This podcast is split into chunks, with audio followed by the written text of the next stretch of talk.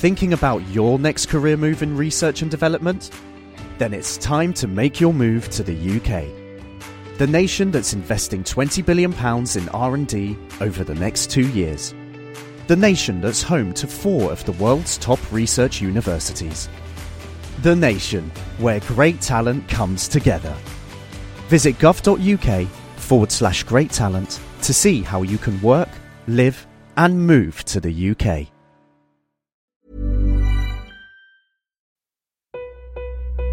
I have you loud and clear. Hello. Welcome. Science. And that is to say physics, medicine, nature, or space, time, the brain, life, the universe. Hello. This week on the programme, we are asking one of the most difficult questions of biology. We cannot answer the question. Trying to turn back the clock. Oh, we really wish we had a time machine and could see what was going on. And piece together the clues. So it's a very difficult jigsaw puzzle. To find out, how did life begin?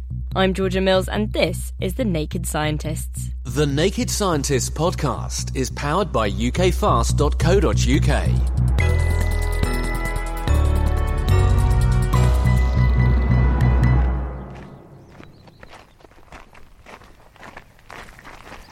This is the monster bed, which has been excavated out of the main quarry and placed in this safe area for us to hunt through today. Kings Dyke Nature Reserve in Peterborough. I'm with Jamie Jordan from Fossils Galore, and we've gone fossil hunting. You never know, you might come across some bones or teeth or other prehistoric creatures as well that lived in this shallow tropical sea from the Jurassic. I'm so excited. Might I find a dinosaur? You might do. Yeah, you never know. I'll just get some tools out. Oh, yes. Show me your tool set.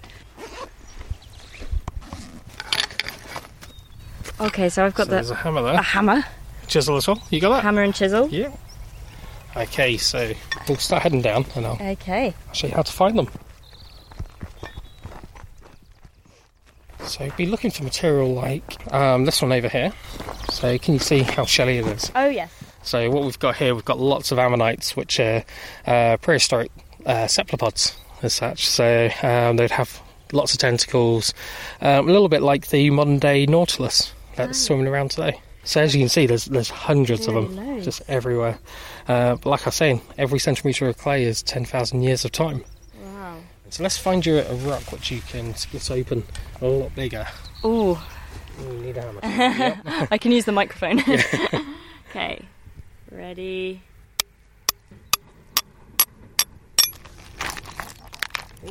What have we got in here? So you've got lots more ammonites in there. This is an ammonite hotbed. Yeah, and you've also got fish poo in there as well. Fish bone? Fish poo. There fish poo? Yep, fish poo. Way! So also known as coprolite. That's the classy term for it. That's it. No dinosaurs then, but lucky me, I found some fish poo. And I had the auspicious honour in being the first person to see it in 160 million years. It might seem strange, but 160 million years actually is pretty recent when it comes to life's history. It doesn't even get us close to when life began. To find that out, we need to journey much further back in time, billions of years, to an unrecognisable planet.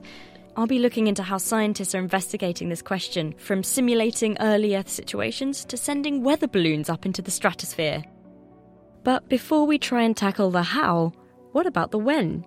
How long ago might life have started, and what was the Earth like when it did? Here's planetary expert David Rothery from the Open University. Well, we're pretty sure that the Earth and the other rocky planets in the solar system formed about just over 4.5 billion years ago through a series of collisions between progressively larger and larger clumps of debris called planetary embryos. The early Earth was very different from the Earth we see today. After the last large collision, which is probably the collision which formed our moon as debris around the Earth, you were left with a body which was essentially molten on the outside. It would have had an iron core in the middle, but the outer part would have been molten, and this slowly froze over from the top down, giving you an early crust. That would be unstable, it would be rifted apart many times, and you'd have eruptions onto the surface. So the surface would be continually reforming itself, and the atmosphere above this surface would not be breathable anyway. There was no free oxygen. There's a lot of carbon dioxide. There's nitrogen, which we still have today, but apart from that carbon dioxide and sulfur dioxide, it would have been unbreathable, hot, unstable, and no breathable atmosphere. We can trace it back to nearly 3.8 billion years old. Beyond that, the record is obscured because the Earth was being hit still by the kind of debris which formed the large basins on the Moon. There was still debris around in the solar system, so the Earth would have been hit periodically by impacts which would sterilise a large part of the surface. It's possible life started more than once and was then obliterated and had to start over again. So we could have had life older than 4 billion years ago, but no traces of that survive. We were back in time when we know the oldest life was starting to appear 3.8 billion years ago. What would the Earth have been like, and how do we know? OK, well, the geological record is pretty patchy, but it's fairly clear that the continents had not grown to anything like their present size by then. There would only be small continental areas, rather like present-day island arcs. Think of the island arcs in the Pacific, or think of Japan or bits of Indonesia, if you will, but no large continents. That continental crust hadn't grown. And above this, an atmosphere which was as dense, possibly denser than today, but no free oxygen, carbon dioxide, nitrogen, sulfur dioxide. And it's not until about 2 billion years ago that the oxygen levels started to creep up, because that's when photosynthetic organisms appeared in the sea that would start breaking carbon dioxide apart and liberating oxygen. Okay, so when we look at the geological record, how can we tell then, for example, there wasn't oxygen around, or there was this sulfur and this nitrogen? Well, you can tell the lack of oxygen from the minerals that form. Today, many metals, for example, in the surface environment will oxidise. Iron will turn to rust. You get none of this going on 2 or 3 billion years ago. The oxygen levels really were minuscule at that point. So it's a very difficult jigsaw puzzle, but fascinating to think of what the Earth would be like. You wouldn't recognise it if you flew by in a spacecraft, because it would be a very watery-looking planet. There'd be shallow oceans everywhere and small clusters of islands peeking up above the oceans. Do we know anything about what the temperature was like? Surface temperatures in the past are probably quite variable. The young sun would have been a little bit fainter than it is today, so giving us slightly less warmth. But if we had more carbon dioxide in the atmosphere in the past, as we think we did, that's a good greenhouse gas, so it would have trapped the solar heat more efficiently. So, you know, fainter sun but stronger greenhouse effect, you might think they would balance out. But there are traces in the geological record that more than once in the past, the Earth was trapped in what's called an ice house condition, where the surface water everywhere would have been frozen over. It would have been a ball of ice. And these ice house conditions lasted for tens of millions of years at a time. So we've got ice house conditions of snowball Earth some of the time, but mostly exposed water in between. Everything you've said to me so far about early Earth is the fact that there's no oxygen, it's been very cold, it's had lots of stinking sulfur everywhere, there's only rocks to eat. It doesn't sound to me like a good place for life to be. Well, the early Earth would not be a good place for our kind of life, but our environment that we do so well in has been manufactured by life. It was microbes that liberated the oxygen. It was plants that did that, microbial plants, and then the higher plants that spread to land. And until that happened, our kind of life could not exist at all. The early Earth was a great place for life. You know, microbial life that doesn't like oxygen would have found the early Earth a very pleasant place to live, but not for us. So if you say, was it a good place for life, you have to specify what kind of life are you thinking of. Understanding that life way back then was very different to how it works today has implications in our quest to find ET. Well, if we're looking for life elsewhere, we shouldn't expect planets to be in the same state that the Earth is. If there is an exoplanet similar to the Earth, we'd hope to be able to identify in its atmosphere that the atmosphere has been put out of balance by living processes, and that's probably the easiest kind of extraterrestrial life to detect at remote distances. But I would expect that there are many exoplanets which are Earth-like, which have not developed yet into the state that the present-day Earth is, which still have these very primitive atmospheres hardly touched by life. So there could be lots of worlds with microbes living on the deep ocean floors which leave no clear trace in the atmospheres yet. So they'll be hidden from our view, even with our best instruments. So there could be lots of life-bearing planets which are going to be exceedingly hard to recognise as such. David Rothery. And this search for life elsewhere in the galaxy is actually what led one team to make an amazing discovery. So is my voice going to be in? It's a radio broadcast. Yes. Yeah, my voice is going to be there. Is that okay? Mm-hmm.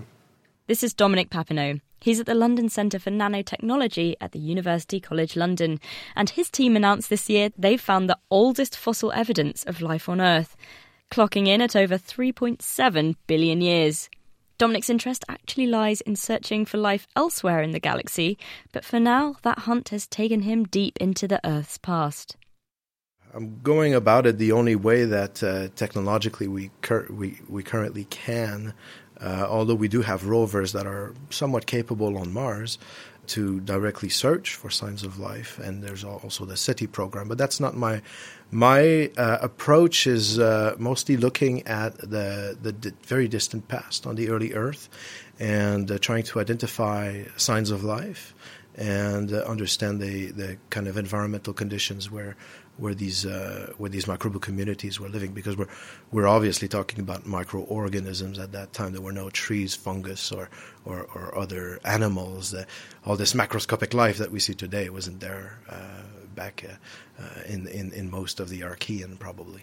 So you're searching for something very, very small. How do you even start? You need to target, I think, the right rocks. You kind of narrow it down to some of the oldest rock sequences out there. And this rock sequence that I've been at in 2008 in northern Quebec, the Nouveau-Agituk supercrustal belt, is known to be at least Eoarchean in age since 2004. So the Eoarchean is this first time period that the sedimentary rock record appears. Okay, so was it a case of, hey, these rocks are really, really old, let's have a look in them, and then you're just hoping you might find something? So not quite. The Nouveau-Agituk supercrustal belt is about 3 kilometers in length, and the Banded Iron Formation unit that is kind of smack in the middle of this belt has been known for more than a decade now. And I was studying Banded Iron Formation, so I was interested in these particular BIFs as well, because they're very ancient. They were as old as those I was looking for from Isua and the island of Aquileia in Greenland.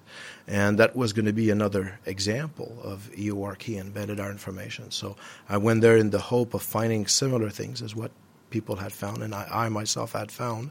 And I found even better. I found the red banded iron formations with concretions. So eureka. So it's a combination of the fact that they were very old and the type of rock that made them of interest to you. Yes, exactly. When you found something, what did you find? What did it look like?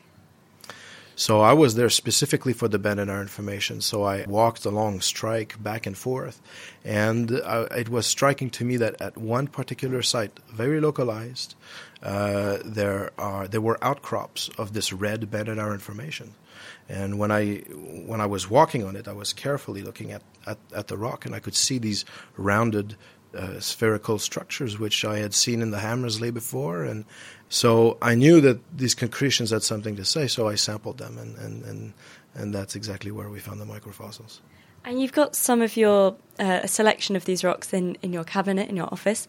They're very pretty, but I would never expect they contained any kind of life. Right. So if you go to the Museum of Natural History, for instance, you can see that very often the marine animal fossils are preserved in these kind of rounded bits of rock. They're called concretions. They're called limestone concretions. They have various names, actually, and the reality is that in geology we don't really have a good explanation for how they formed these particular structures. But we know that in the young geological record, that they're associated frequently with animal fossils. Can we go and have a look at your fossils then? Sure.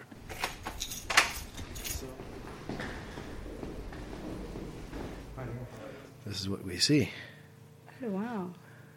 So that's what you say. Oh, wow. That's your first one. Okay. So this is a slice of the rock from your office, a very thin slice, under a microscope. But it's a little thicker than the usual ones. So we're experimenting with different techniques now. But, so this is what these things look like. It's like, I'd have a photo of this in my house. It's a bit like Jackson Pollock or something. It's a sort of white background and then little flecks of red and black. And there's a twisting, like a spiral. That's like a corkscrew. Yeah. In the slide, amongst the flecks of red, you can clearly see a black spiralling tendril. Dominic suggests this could have been made by a microscopic creature, maybe similar to modern-day bacteria. But could these shapes simply be caused by geological processes? So far, we've had one substantial criticism, and that is that there are these so-called chemical gardens that can grow tubular structures, and other such non-biological experiments have been successful at growing these filaments that are sometimes twisted. So they have morphologies that look like they could potentially be analogues to the features that we observed, but if we just consider this kind of comparison based on the morphology, this is one of the main reasons why there's been so much controversy in the past. It's because there's very little lines of evidence. But if you consider the bulk of our lines of evidence, we have 12 independent lines of evidence. So I think this is bulletproof. The 12 lines of evidence are the various shapes and chemicals found in the rock. The patterns, the radioactive isotopes, they've all been associated with life. Some on their own can appear without the presence of life, but altogether, Dominic is confident he has the oldest evidence of life on Earth, which is pretty exciting. I mean, I celebrated with my wife. But, when my student Matt Dodd took these images and did the due diligence and he cataloged the images and mapped everything that he was looking at as I instructed him, he brought to me these very compelling images. And at some point he brought me this fossil with the twisted stalks. And these were very compelling, in my opinion. So I was, this was yay. We have the oldest fossils. I mean, it's exciting, but ultimately it's what it implies with respect to the rapidity that life arises on the planetary surface, the conditions in which it arises. It has implications for evolutionary biology because many of these microfossils that we find are similar to microfossils that are to microorganisms that are living today in these kinds of environments. So there's a continuity in biology that tells us that some organisms haven't changed much over all this time. So it has implications for the origin of life. It has implications for exobiology. I think it's an important discovery, but it's one that's going to be followed by many more to come. Dominic Papineau here on The Naked Scientists. So the stage is set for Act 1 of life on Earth. It's a very different world to the one we live in now. So how do you get from chemistry to something that's alive? Well, the first thing you need for life is its basic building blocks, and these are called organic molecules. These always have a carbon atom in them, and they're found across all living things today. But where did these come from? Well, one of the most famous experiments into the origin of life was the Miller-Urey experiment. They simulated what they thought the early Earth environment was like, with water, methane, ammonia and hydrogen, and they shot electricity through it to simulate lightning bolts. And what they found afterwards were a whole bunch of these organic molecules, including amino acids, which are the building blocks of proteins. It's since been discovered that Miller and Urey didn't quite have the early Earth atmosphere right, but there have since been other similar experiments which have found the same results. So it looks like these organic molecules could have formed naturally on early Earth. But then what? My name's Laura Landweber, and I'm a professor at Columbia University in the departments of biochemistry and molecular biophysics and biological sciences. Getting some of these raw materials organized would have been a really critical step, and also getting them encapsulated, and today into what are cellular structures, or in what could have been other ways in which compartmentalization could have captured the raw ingredients that were necessary for life. There are many steps that would have had to have taken place, but a key one along the steps towards the origin of modern life is how information arose and how that information could become transferred into functional properties. So we have metabolism in cells, and we also have genomes in cells. And linking those two together is one of the most critical steps in life's origin. Genomes are the sum total of DNA in the living thing. It's the instruction manual you need to make proteins and to make copies of yourself. And metabolism is just as important. It's the process of obtaining energy from something in the environment. Metabolic functions, the notion of a cell's metabolism, the day-to-day events that go on in a cell, today they're primarily catalyzed by proteins. Proteins take on many important functions in our modern-day cells, including our energy production and our DNA function. But here's the rub. To make proteins, we need the coding instructions from DNA. But we just heard DNA doesn't work without the help of proteins. We have a chicken and egg paradox. How did it first get started?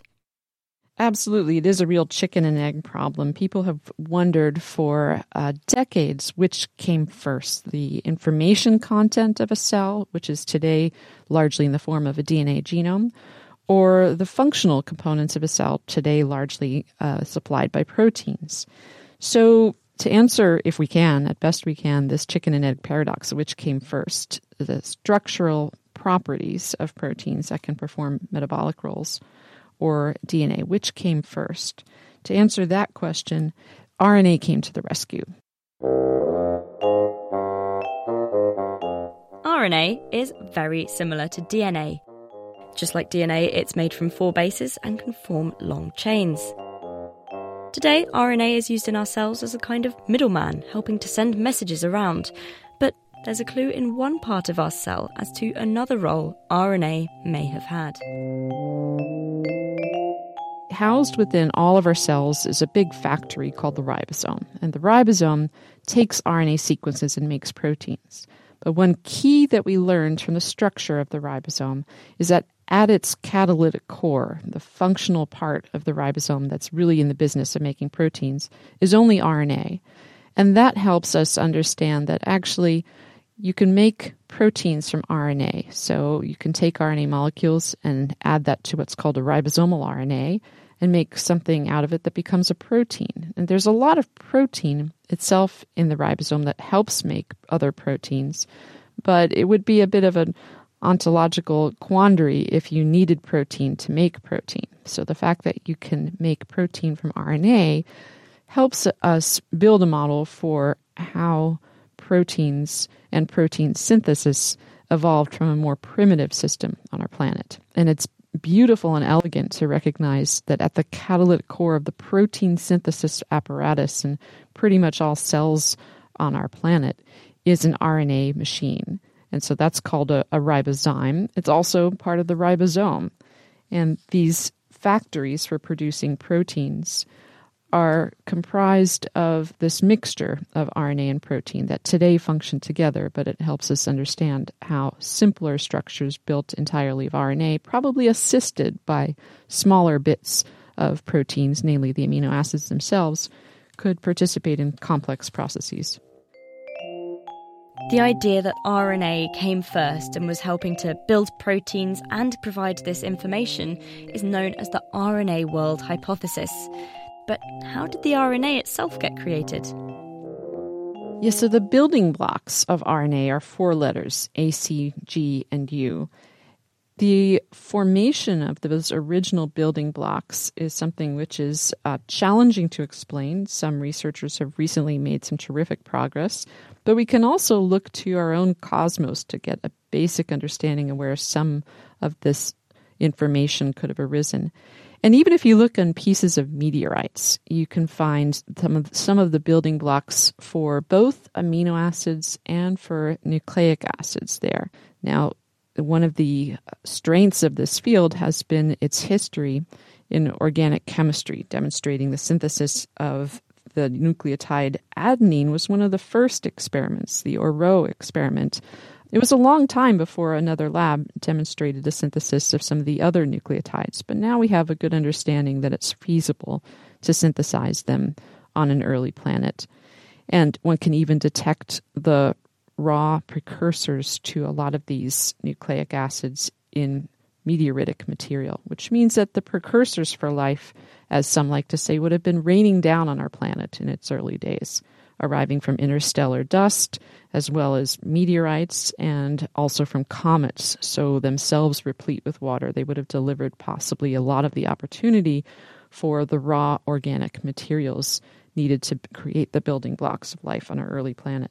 Laura Landweber from Columbia University.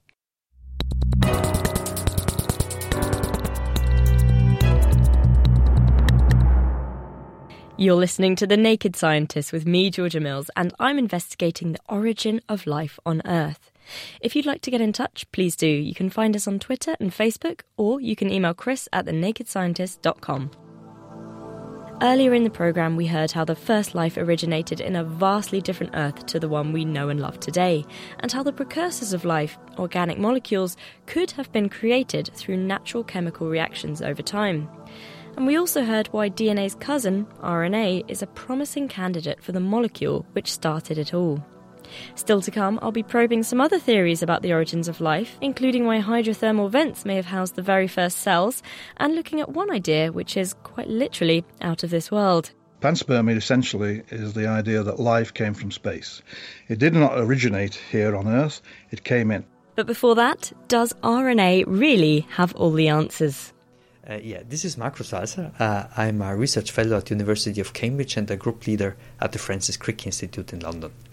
Historically speaking, many people have tried to explain everything with the emergence of RNA, and I think this is very difficult.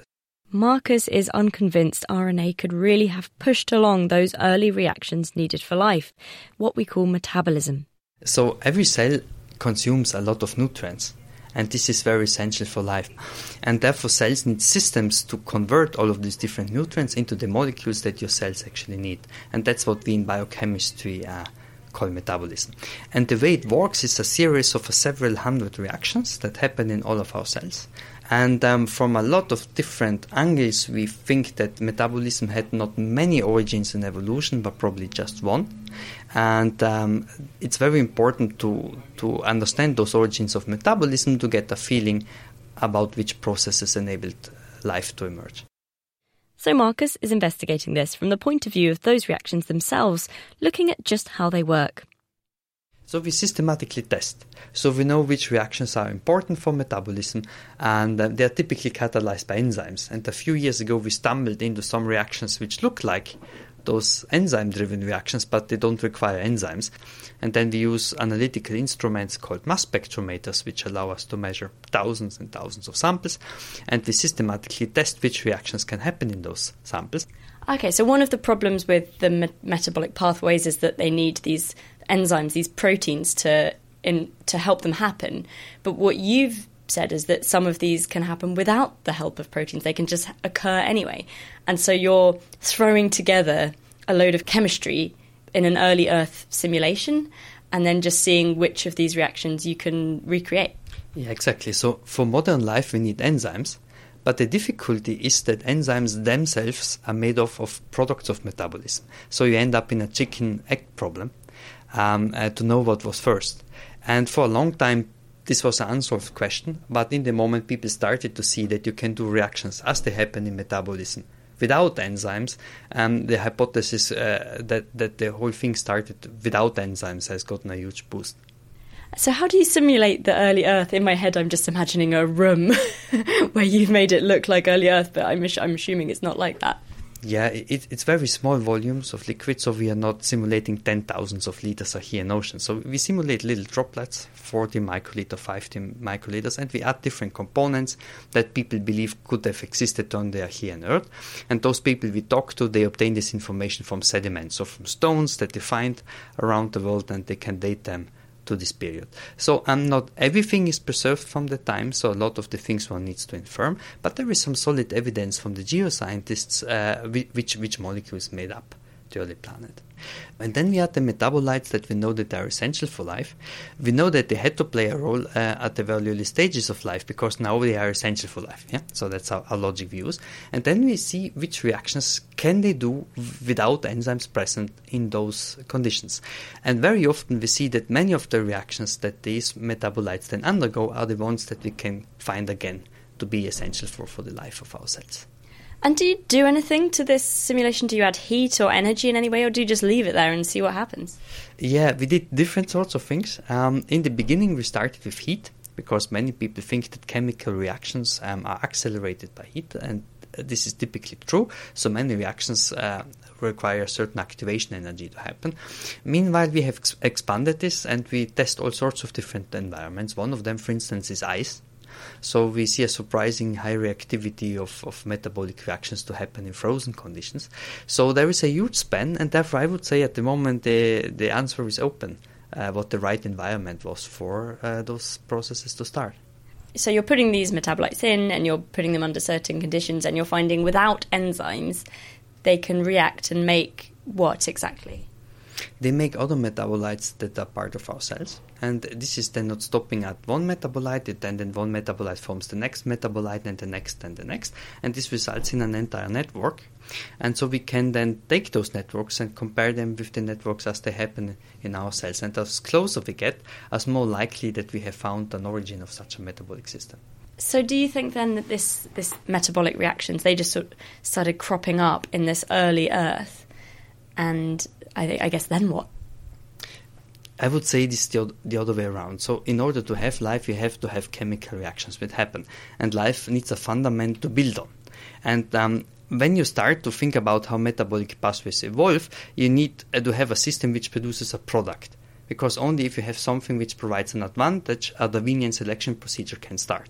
Now you have again a chicken-egg problem here. If you need multiple enzymes to form a product, but you cannot form the product to select for, you have nothing to start with. So we think that these chemical networks were a starting point for evolution to pick about those molecules which provide an advantage and they could select upon.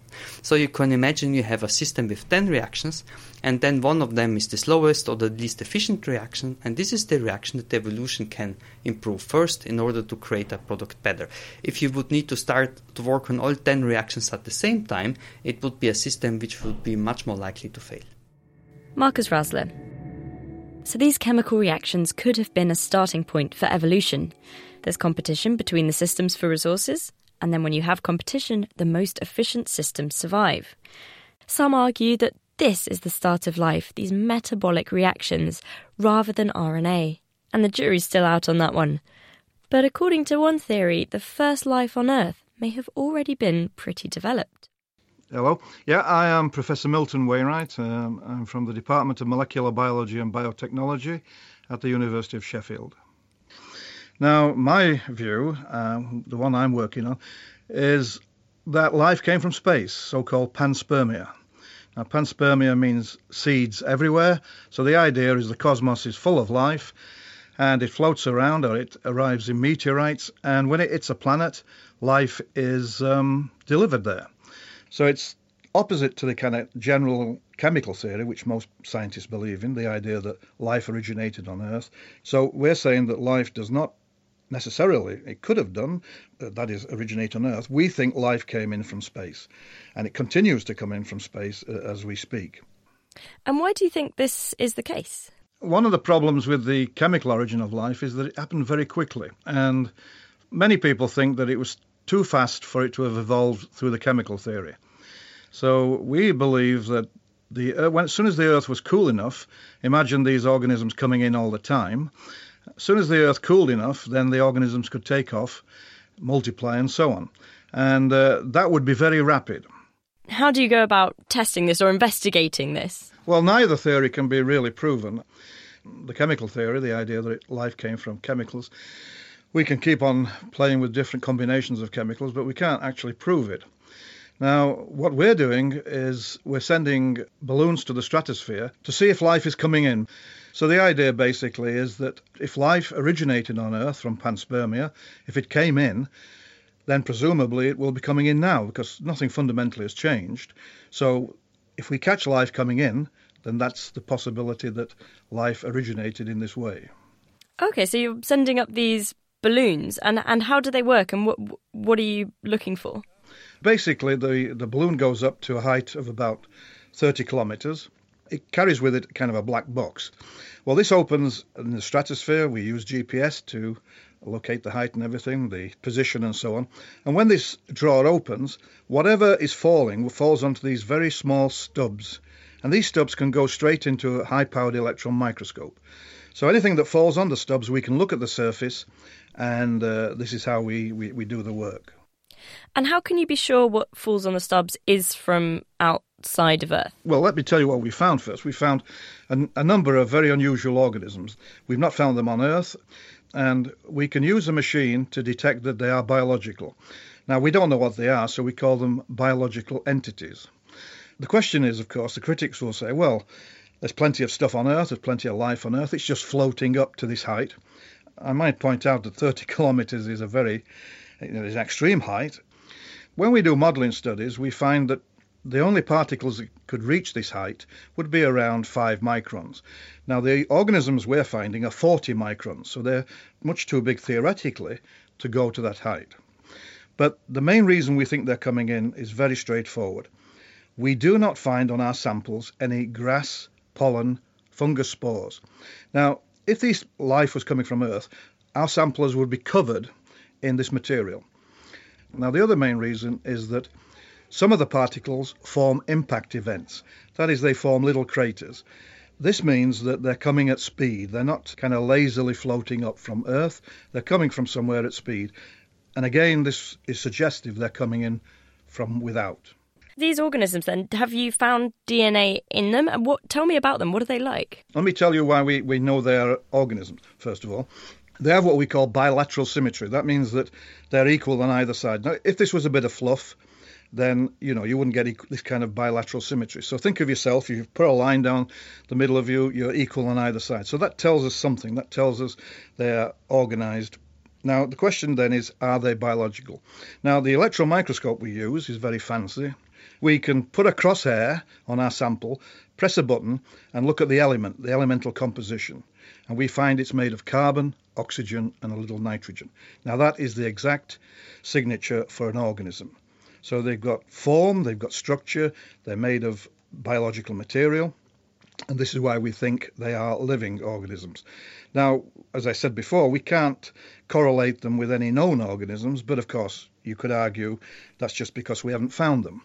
But they're there, they're out there, and they're coming in from the stratosphere.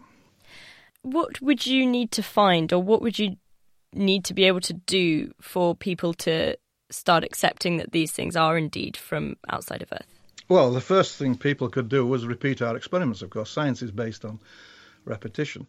But what the kind of acid test that we would like to do is what's called an isotope fractionation. Basically, organisms made up of carbon with different isotopes. And if an organism came from space, it might have a different isotope ratio to the ones on Earth. So if we could find the machine that could do this, we could, again, put a crosshair on our sample, press a button, and get the isotope fractionation. And that would tell us whether it comes from space or Earth, possibly. The problem with all these kind of experiments is you kind of predict them and you think about them, and then something else, some other problem turns up. But that's a very, very difficult experiment because these organisms are very small, so it's not easy. If you're right and these things are from outside of Earth, then you have found the first evidence of alien life. Yeah, right. The trouble is convincing people, and that's the big trouble. I mean, I give talks about this all over the world, and people are very sceptical, of course, as rightly they should be.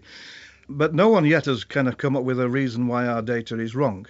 Now, we call this neo-panspermia, neo for new, and we're saying as you walk outside any building, you're covered with these organisms from space. They're coming in all the time, they're coming from the year dot, and this is where life, we believe, originated from.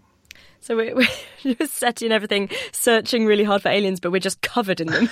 Yeah, of course, they're extremely small, so you wouldn't see them. Are we being constantly showered in tiny aliens? You can keep the umbrellas at bay for now. Milton is the first to admit his ideas haven't gained acceptance in the scientific community, and people have offered alternative suggestions into how those structures, which closely resemble microscopic algae, could have got up that high from Earth.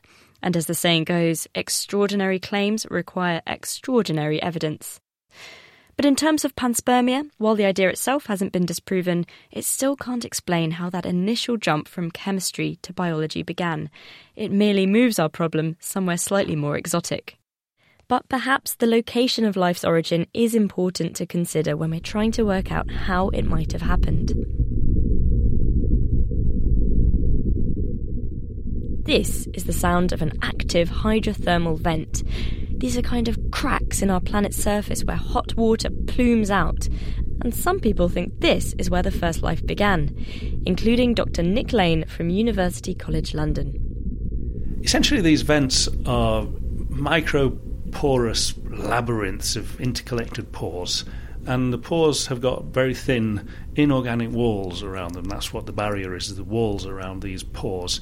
And the pores may be a few micrometers across, and perhaps just a micron thick, the barriers around it. So they're bigger than cells, but we're getting down to a cell-like size, and it has the same structure as cells. That's what's intriguing about it. You have essentially a pore with a barrier around it that's equivalent to the cell membrane and effectively a charge on that barrier.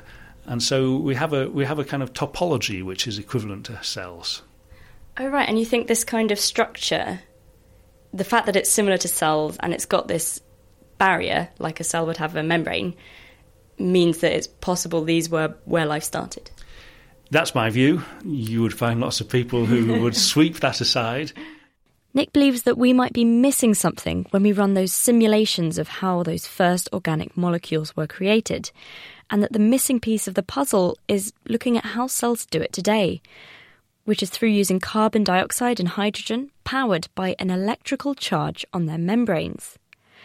Primitive creatures called methanogens could provide a clue.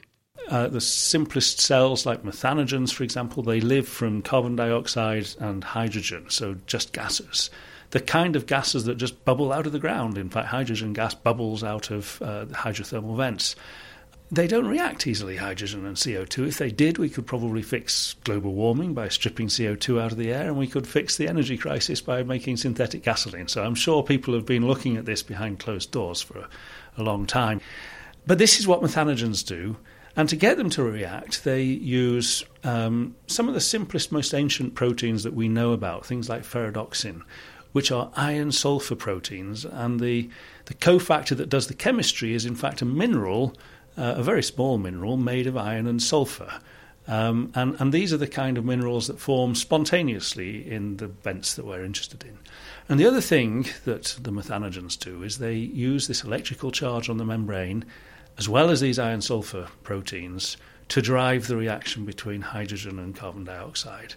And that's what I think could happen spontaneously in the vents, because there's natural structures, barriers including these iron sulfide minerals, and natural proton gradients, so equivalent to the charge on the membrane. And so the prediction is that it ought to drive that reaction, and if it does, then we can look for organic molecules being formed that way.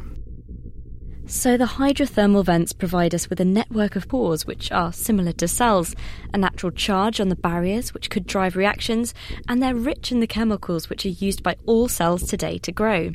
So can we recreate this environment to look for these reactions? We would love to do that. The issue, of course, is that these vents can be 60 metres tall. There can be, today the few that we know about come in fields, which can be kilometres square across. And we think 4 billion years ago that they could have spread all across the entire seafloor. And so the whole planet becomes a chemistry lab from that point of view. And there's millions of years to spare, and there's high pressures and high concentrations of hydrogen. So to try and do it in the lab is a joke, in the sense that we cannot possibly simulate very much of that. But what we can simulate is the structure. So in effect, what you have are barriers containing iron, sulfur minerals, and those are semiconducting, which means electrons can pass across this barrier. And on one side we have simulated alkaline hydrothermal fluids, the kind of things that we see in the vents today down at the bottom of the oceans. And on the other side, what we think would have been an acidic early ocean, mildly acidic, and maybe pH 6 or something, so only slightly acidic, with lots of carbon dioxide in it. And the idea is that that difference in pH, the difference in acidity, will help drive that reaction, transferring electrons across the barrier. And so that's the kind of experiment that's, you know, relatively easy, conceptually at least, to set up in the lab. The reality is that even very simple systems turn out to be more complex than you can really control. Well, have you had any results yet? It looks as if we are able to make simple organic molecules, and from those simple organic molecules, it's relatively easy to go on and produce more complex ones, like, for example, ribose or deoxyribose, which are the sugars used in DNA and RNA. There's so many steps that we're really probing the ones that seem easiest for us to do at any one time, rather than necessarily the most coherent set of rational steps. We're doing the ones that we can actually do. And so there's big gaps everywhere. And we're trying to repeat a lot of what we've already done. I suppose the normal scepticism, if you can't repeat everything with different people doing the same experiments, then you begin to worry that someone did it wrong, or there was some reason why it's not believable. You realise when you're looking for tiny amounts of trace substances that actually are found on everybody's breath, for example, you've got to be really careful. It's very easy to make a fool of yourself by thinking you've made something when it turns out that you didn't at all. It was just on someone's breath. Eureka! Oh, wait a minute. Exactly. Dr. Nick Lane from UCL on why he thinks life began in a hydrothermal vent. And while he's working on more eureka moments, there is other evidence to support his idea. Hydrothermal vents under the ocean are especially rich in life, and the earliest fossils, like Dominic's we saw earlier, are suspected to be from hydrothermal vents. But, of course, life could have originated elsewhere and then moved into the vents.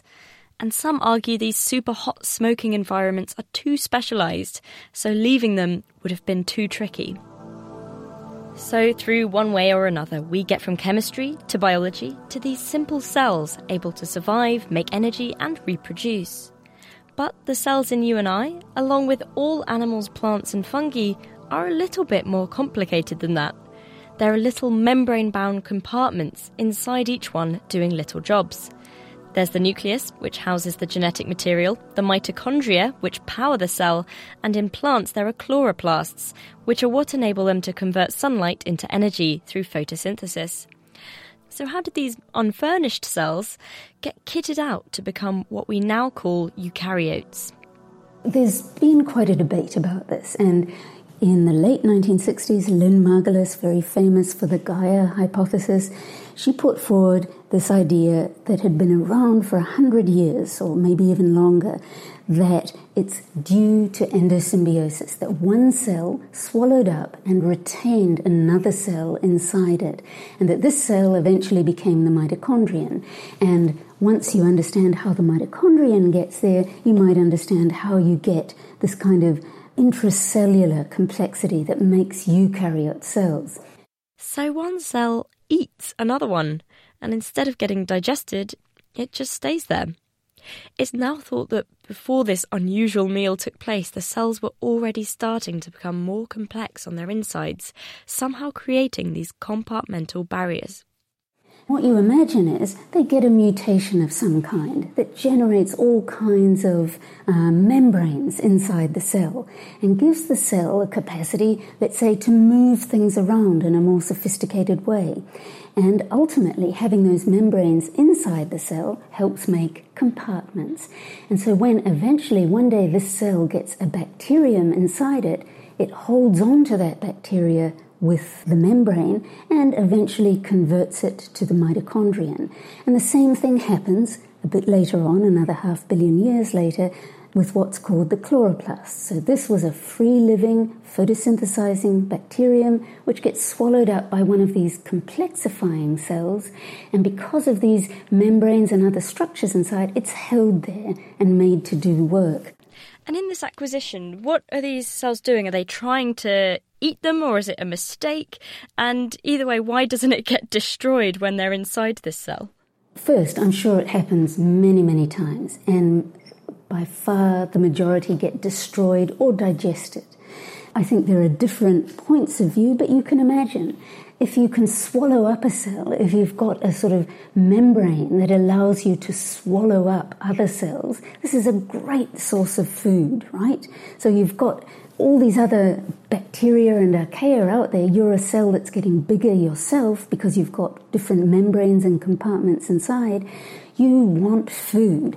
And if you're able to swallow up cells, you're basically taking them into your body, which is just one cell size.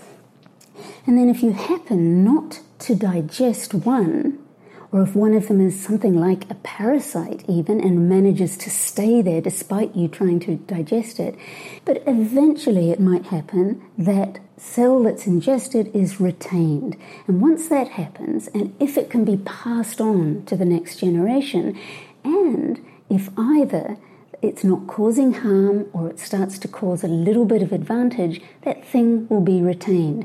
And the exact circumstances, I mean, it's, still, I think, quite a mystery. And do we have any evidence? How do we know that cells didn't just build their own mitochondria? Why do we think there was this external event? This is a great question, and I think it's a very nice historical one too. And this is why Lynn Margulis is so important to the story. So people had thought way back in the 1890s and even before, so there's quite a bit of history on this, that perhaps the mitochondrion and especially the chloroplast were bacteria. They looked like bacteria. They had these membranes around them. They, in some ways, seemed to do metabolic activities that looked like bacteria. But that isn't conclusive evidence. So what Lynn Margulis did is she gathers together some of the structural evidence. Oh, look at their membranes. What kind of membranes have they got? She also looks at what they're doing and how they're doing it. She looks at the structure of various parts of these endosymbionts. What she's then able to do is draw on the molecular evidence. Now, she doesn't do any of this molecular stuff, but what happens is, in the 70s and 80s, what begins to flourish is the idea of using molecules to understand evolution. So you take molecules from an organism, and then using various evolutionary models, you're able to extrapolate back to the past. And as people look at the DNA from the mitochondria and the DNA from the chloroplast, by the beginning of the 1980s, it's conclusive. The DNA of the chloroplast and the DNA of the mitochondrion is the DNA that's the most closely related to contemporary bacteria. And because of the other structural things of having membranes, having things inside the mitochondrion and chloroplast, everybody is convinced by this. It takes a few years, but what was once a sort of strange, marginal idea, let's say even as late as the 60s, becomes a completely standard thing to think by the 80s and 90s. Maureen O'Malley on the microbial meal which changed the world. And thanks to Lynn Margulis and others in the world of microbiology, that event in evolution is now pretty much the accepted theory. But will we ever have such a clear conclusion when we talk about life's origins? As Markus put it, we know very little now. So we know how life looks today, and we know from the geoscientists how the planet did look 4 billion years ago. But we have no trace of the early life forms. There is nothing left. This is too long ago. 4 billion years. This is a long time for living forms. And therefore, this is a field where there is a lot of speculation. Opinions count a lot. We have relatively little facts. It gets better now because methods from the biosciences where you can test thousands of conditions have become available, and they recently also be applicable to the origin of life problem. So the smoke goes a little bit away from the mirror, but nonetheless, is compared to other biosciences, this is a relative immature discipline, considering how far it has become in explaining the problem we are working on. So without that wonderful time machine, we may never know for sure, but the smoke is moving away from the mirror, and we're getting closer to understanding what was and wasn't possible. And there are good reasons to keep probing this mystery of where we came from. And one such reason is that if we have an idea of how life got going here, we might have a better chance of finding it elsewhere. And that, according to Dominic Papineau, is no small thing. The ultimate question is there extraterrestrial life out there? And what is its biochemistry? Once we have an answer to that question, then we will know that we are not, probably not, a unique genesis of life. And I think that, a grand idea is that it can bring, hopefully, more mindfulness in the minds of people and hopefully peace in the world. Really, I think it's a possible way to make peace in the world because it helps people relate to one another because we are all of the same species. Dominic Papineau, and thank you so much to all of my guests this week. That's Nick Lane, Laura Landweber, Milton Wainwright, Markus Ralser, David Rothery, Jamie Jordan and Maureen O'Malley. Special thanks also to Timothy Crone and the Lamont Doherty Earth Observatory for their incredible recording of a deep-sea hydrothermal vent. And if you've enjoyed this programme, please do watch out for a brand new strand, Naked Paleo, where I'll be following on from here, charting 4 billion years of evolution until we get to the here and now. Next week on The Naked Scientists, we'll be tapping into cybersecurity. From vulnerable laptops to online kettles, how exposed are we and can we keep our data safe? The Naked Scientist is brought to you from Cambridge University. It's sponsored by the STFC, the EPSRC and Rolls-Royce. I'm Georgia Mills, and until next week, goodbye.